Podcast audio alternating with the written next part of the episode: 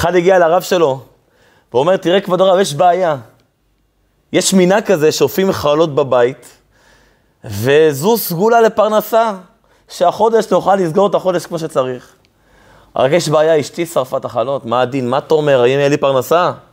אומר לו הרב, אל תדאג, תרוויח הרבה, רק בשחור.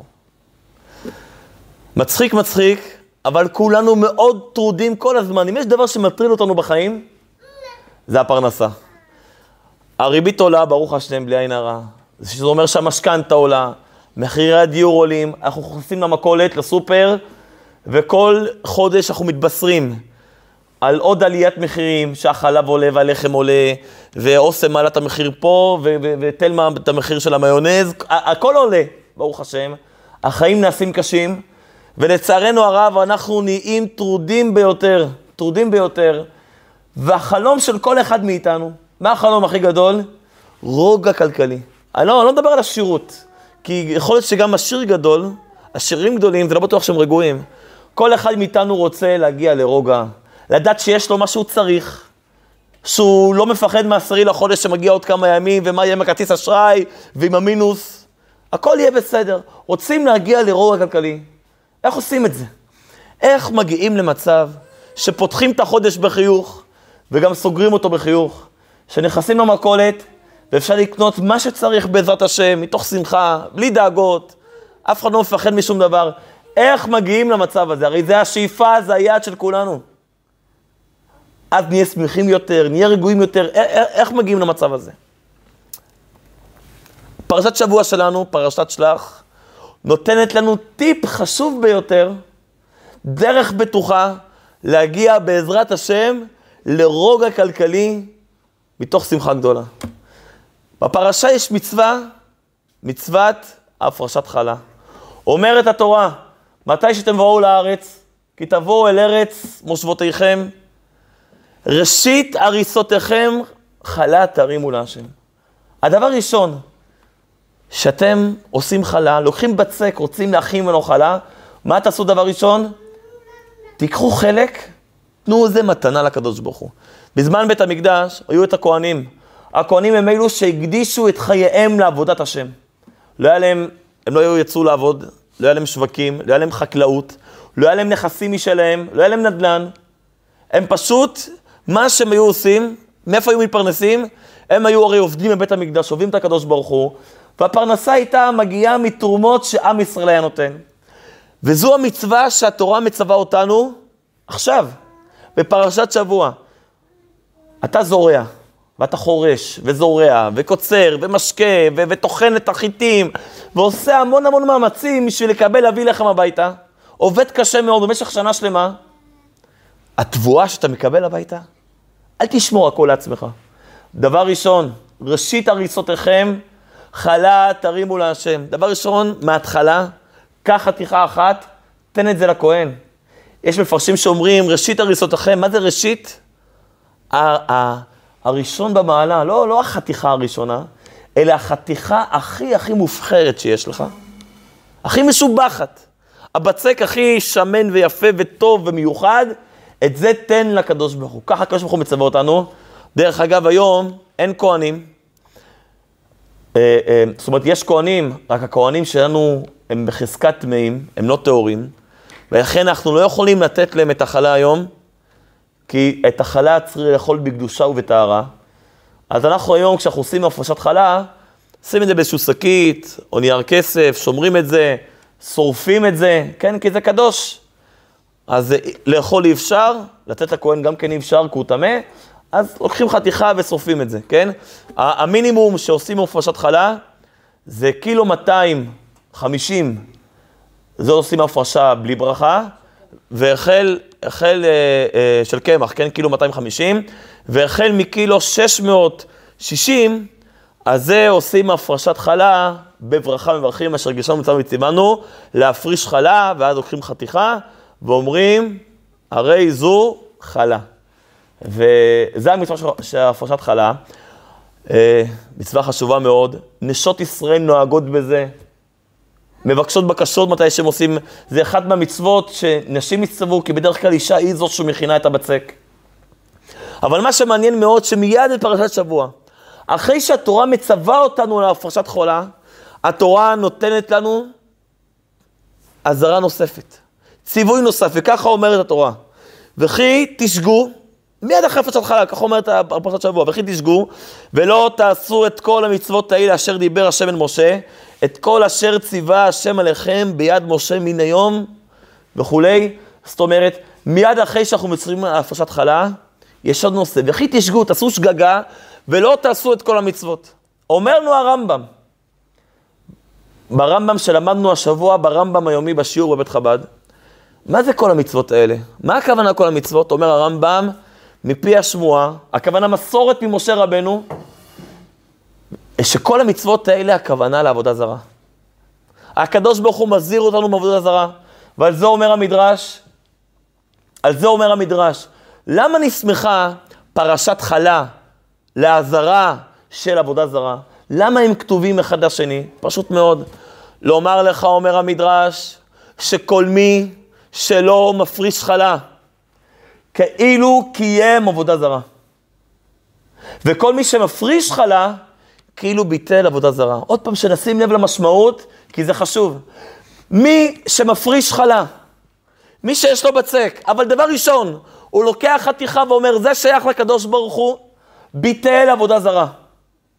מי שלא מפריש חלה, מי שלוקח את כל הבצק כמו שהוא, לוקח אותו לעצמו, אומר המדרש כאילו קיים עבודה זרה. וכל אחד שואל את עצמו, מה? הפריש חלה, לא הפריש חלה? חבר'ה, אתם מבינים מה פירוש עבודה זרה? עבודה זרה זה המצווה, זה העבירה החמורה ביותר שקיימת. לא סתם, ברמב"ם, הלכות עבודה זרה הן מההלכות הראשונות ביותר, כי זה הבסיס, זה היסוד. אחד שמאמין בעבודה זרה, משמע הוא מאמין שיש עוד מישהו חוץ מהקדוש ברוך הוא, אין מה להתחיל איתו בכלל. אין איפה להתקדם איתו. הרבה לפני תפילין, לפני תפילה, לפני שבת, לפני הכל, יש מצווה של אה, אה, אה, אזהרה על עבודה זרה. זה הבסיס, יהודים, אפילו כאלה, שלא שמרו תורה מצוות. שהם לא היו הכי מקפידים על כל דבר. אבל כשהגיעו למצב של עבודה זרה, אמרו להם, בואו תשתחוו לפסל, בואו תתנצרו, אם לא נהרוג אתכם, היו מוכנים למות. אז בסדר, תפילין לא הנחתי כל החיים שלי. שבת, היה לי קשה. על כשרות, אבא שלי לא חינך אותי לשמור כשרות. עד כאן. עד עבודה זרה. עד לעזוב את אלוקים. עבירה הכי חמורה. ייהרג ואל יעבור. זוהי עבודה זרה. ונחזור עוד פעם לפרשת השבוע. מה? אם לא הפרשתי חלק כאילו קיימתי עבודה זרה? מה קורה פה, חברים? מה קורה פה? איך אני משווה הפרשת חלה לעבודה זרה? נקדים בסיפור. היה איש עשיר מאוד, והיה לו בן. העשיר כמובן עבד קשה מאוד על הכסף שלו. השקיע בזה מאמץ. עבד קשה ימים ולילות, עד שנהיה עשיר גדול. הבן שלו גדל אצל אבא עשיר, לקח הכל מובן מאליו, נהנה מהחיים. אז הוא היה קם ב-12 בצהריים, הוא לעולם לא היה מתאמץ לשום דבר ולא עובד, הרי יש לו הכל. אבא היה מדבר איתו, בני אהובי יקירי, נשמה שלי, לא, לאן, לאן, לאן יוביל אותך בחיים? לאן תלך? אתה חייב לקום מוקדם, אתה חייב לפתוח עסק משלך, אתה חייב להתקדם, אתה לא יכול לסמוך עליי, אתה גם צריך ליצור משהו בחיים. והבן פשוט לא ספר את זה, וככה אבא היה מגיע עוד פעם ועוד פעם, עד שיום אחד הבן הגיע לאבא ואמר לו, עד כאן, נמאס לי מהטפות מוסר שלך מהבוקר עד הלילה, אני עוזב את הבית. אתה תראה שאני יכול, אתה חושב שאתה אתה מפרנס אותי? אתה חושב שאני צריך את הכסף שלך? אני הרבה יותר מוכשר ממך, הרבה יותר מוצלח ממך, אני אסתדר לבד. תפס הבן את התיק, טרק את הדלת. והלך. ישן ברחוב, תחשוב, ילד מפונק, ופתאום יושן ברחוב, בלי אוכל, בלי שום דבר. לילה אחד יושן על הספסל בפארק, לילה שני, פתאום הוא מתחיל לחשוב מה, מה, מה יהיה איתי, אבל האגו שלו, הכבוד העצמי שלו, לא נותן לו לחזור לאבא. לא נותן לו. יום אחד עובר אצלו, עובר אצלו איזה מישהו, אומר לו, מה מעשיך פה?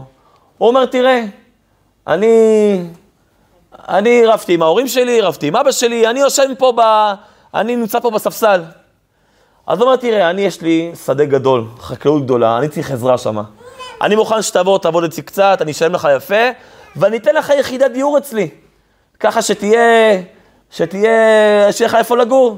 הוא עלה רעיון טוב, אומר אותו ילד, אותו נער. הלך ועבד אצלו, והוא התחיל לפנק אותו במשכורת, ונתן לו דירה, כך עבר הזמן. ועם הזמן, עם הזמן, הילד נרגע קצת יותר, הפרנסה הייתה מצויה קצת יותר, ו, ויום אחד אותו עשיר, אותו זה שקרא לו, שהגור אצלו, אומר לו, תראה, יש לי גם מאפייה. בוא, אני רוצה גם שתיתן לי יד במאפייה, בקונדיטוריה. אז הוא הלך, חבל לעשות בקונדיטוריה, ופתאום איזה, איזה ידיים נפלאות, איזה ידיים נפלאות. מכין מאפים ועוגות גבינה משובחות, עד שהוא אומר לו, תראה, וואו, אתה כזה מוכשר, אני אתן לך לנהל את כל המאפייה שלי. אתה תנהל את זה. וילד מנהל ומקבל משכורת יפה, עד שהוא החליט, רגע אחד, למה אני צריך את ה... לעבוד אצלו? אני אלך ואפתח מאפייה משל עצמי. אני אפתח את זה בעצמי. ואז הוא הולך וקונה מקום, כבר היה לו כסף, פותח מאפייה, פותח מאפייה. אה, בהתחלה לא הולך כל כך, עד שיום אחד נכנס מישהו, תואם איזה בורקס, אומר, וואו, איזה בורקס, איזה מאפים, אני חייב להיות שותף איתך. בואו נפתח ביחד עוד סניף. אז הם פותחים עוד סניף ועוד סניף, ונהיה רשת יפה של חמש סניפים, וככה הבחור מתעשר, ברוך השם. יום אחד הוא כבר לא יכול להתאפק, עברו שנתיים, שלוש. הוא לא יכול להתאפק. והוא כותב לאבא שלו מכתב, תראה אבא, נו, מי ניצח? מי צדק? אתה חשבת שככה רק אתה מחליט עליי, הנה, תראה, בכוחות עצמי, בניתי רשת שלמה של קונדיטוריות, ואני מצליח, ועשיתי כבר את המיליון הראשון שלי כבר בבנק. עובר יום-יומיים, האבא כותב לו מכתב חזרה. ואבא כותב לו, בני, יקירי, מחמידי, אהובי. שאלת את עצמך פעם, איך זה יכול להיות שאתה שוכב בפארק, על הספסל כמו הומלס, מגיע בן אדם, מציע לך עבודה, מציע לך בוא תגור אצלי, ניתן לך יחידת דיור, שאלת את עצמך פעם איך זה קרה?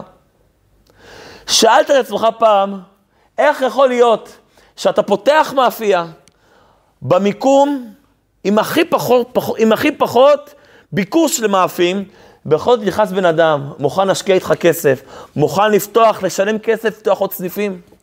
שאלת פעם את עצמך את כל השאלות האלה? בוא אני אגיד לך משהו, חמוד שלי. מי ששלח את אותו אדם לפארק, לספסל, זה אני. אני שלחתי אותו, אני זה ששילמתי לך את המשכורת, אני זה ששילמתי את השכר דירה שלך, את השכר דירה שלך על היחידת דיור שהוא הביא לך. אני שלחתי את אותו, את אותו שותף שיציל אותך מפשיטת רגל נוראה על המאפייה במיקום הלא טוב שפתחת. אני מימנתי את הסניפים, אני דאגתי למשכורת שלך. אני הייתי ההורה המלווה שלך. אל תחשוב שאתה עשית, זה אני עשיתי.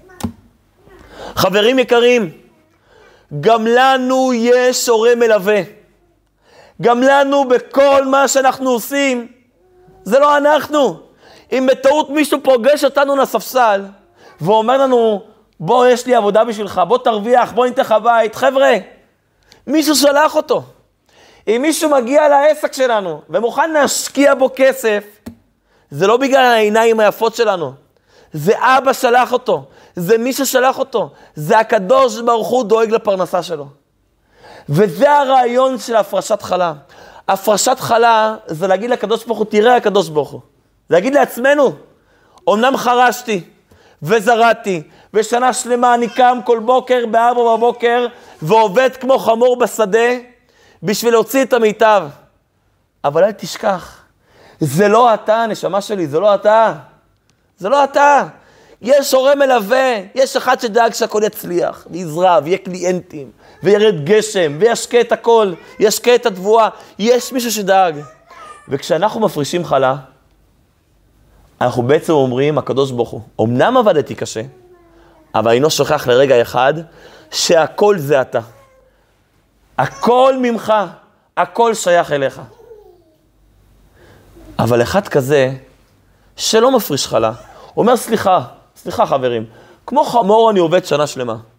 השקעתי, תראו איזה בצק יפה יש לי. למה שאני אתן לכהן? למה שאני אתן לקדוש ברוך הוא? ואת החלק המשובח, את החלק הטוב אני אתן לקדוש ברוך הוא? מה פתאום?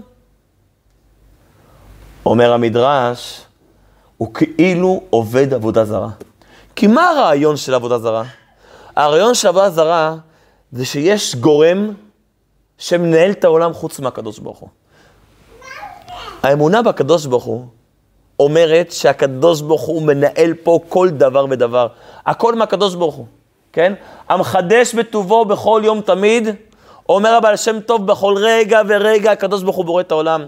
אין צעד אחד שקורה בעולם שהוא לא מהקדוש ברוך הוא. וחברים, הקדוש ברוך הוא לא רק מנהל את המלחמה בין אוקראינה לרוסיה, הוא לא רק אחראי לדברים הגדולים.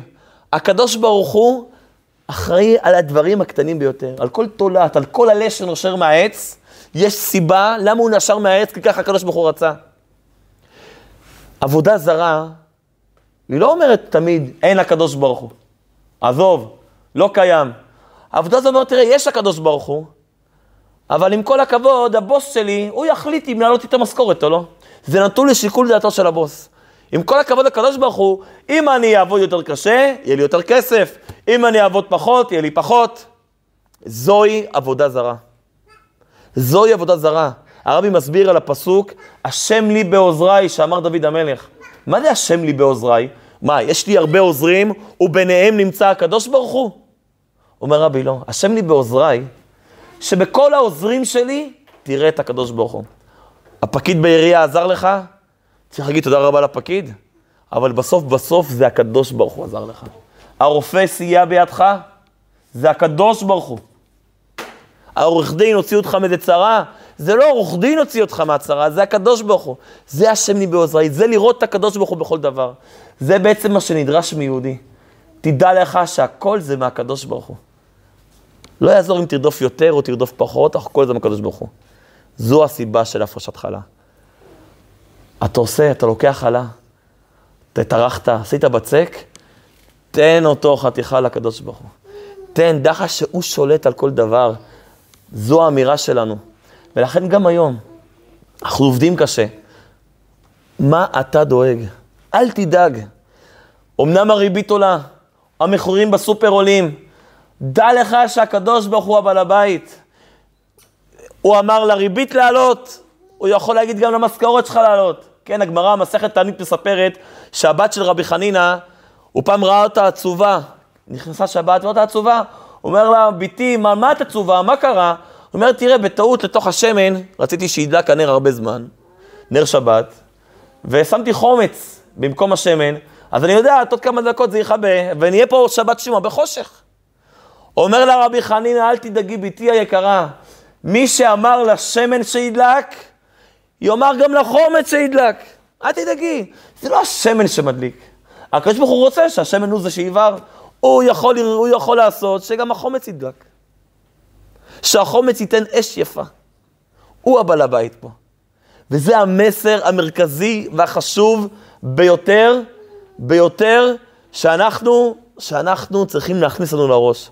אנחנו רוצים רוגע, רוצים לדעת שיהיה בסדר, אנחנו רוצים לדעת ש, שהעשירי עוד כמה ימים, והכל, והמשכורת תיכנס ותהיה יפה, והכרטיס אשראי ירד, ואיכשהו יקרה נס, ולא, ו, ו, ו, והוא לא יכניס אותנו למינוס. תפתח בהשם. תן צדקה, דבר ראשון, תן חלל לקדוש ברוך הוא. זה אמירה, זה אמירה שהכל זה שלך, כן? שבוע שעבר דיברתי עם מישהו, איזה אחד שלו נותן פה בבית חב"ד הרבה צדקה. אמרתי לו, מה, איך זה הלב שלך ככה? אז הוא אומר, פשוט מאוד, הקדוש ברוך הוא נותן לי 100 אחוז. אז מה, אני לא אתן לו 10 אחוז? וזו ראייה ברורה. זו הסתכלות נכונה על החיים. אל תדאגו, הקדוש ברוך הוא ייתן לנו. תן צדקה, פתח את הידיים שלך, תן חלה. תדע שהכל זה מהקדוש ברוך הוא. קיים מצוות. בעזרת השם, אצלך יהיה בשפע. אני רוצה לסיים עם מכתב מיוחד של הרבי, שהשגחה פרטית, ישבנו, ישבתי אתמול עם, אה, עם חסיד פה בבית חב"ד, וככה רצינו לעורר את, ה, את הביטחון של שתינו, ביטחון בהשם, ואמרנו, תראו, תראו, השבת יהיה תאריך כ"א סיוון, והוא יש לו גם אירוע חשוב בכ"א סיוון. אז בואו נפתח מכתב מהרבי על כ"א סיוון. ופתחנו מכתב של כ"א סיוון, וככה הרבי אומר: שלום וברכה, במענה למכתבו בו כותב אשר לפי דעתו אינו מצליח במסחרו, וכלשונו במכתב, זאת אומרת בלי מזל. אין לו מזל, לא מצליח. אומר הרבי ככה, והנה ידוע מאמר הז"ל, אין מזל לישראל, ישראל למה למה מזל? כי הקדוש ברוך הוא בורא העולם ומנהיגו, הוא המשגיח על כל אחד ואחת מישראל, בכל המצטרך לו ולבני ביתו. ומזה מובן. אז מה, אז רגע, אני רוצה להגדיל את החשבון בנק שלי, מה אני אמור לעשות? אומר הרבי, מזה מובן, שעליו להוסיף בענייני תורה ומצוות. וכן שכל בני ביתו, כל המשפחה, יעשו ככה. שעל ידי זה יתווסף בברכות השם יתברך והמצטרך בכלל, ובענייני פרנסה בכלל. תעשה מצוות, תדע שהכל זה הוא, תראה איך תראה את הברכה של הקדוש ברוך הוא. ובנוגע לענייני פרנסה בייחוד, ידועה, אומר הרבי, עצת חז"ל, מלח ממון חסר. מה הכוונה? אחד שרוצה למלוח את הממון שלו, הכוונה להגדיל את הממון, שיהיה לו הרבה ממון, מה הוא צריך לעשות? תחסיר ממנו. קח צדקה, יש לך אלף דולר, תן מאה דולר לצדקה. רגע, אני מחסיר, נשאר לי רק 900, אבל כן, אתה רוצה שה-900 האלו יהיו 2,000 דולר, תוריד דבר ראשון 100 דולר. זאת אומרת, אומר הרבי, שעליו להרבות בצדקה, ולחלק את הצדקה ברבות פעמים, ומזמנים המסוגלים לזה, ובכל יום חול קודם תפילת הבוקר. הוא מסיים הרבי את המכתב, ומה נכון אשר יבדקו את התפילין שלו, וכן את המזוזות בדירתם, שתהיינה כולן כשרות כדין, בברכה לבשורות טובות.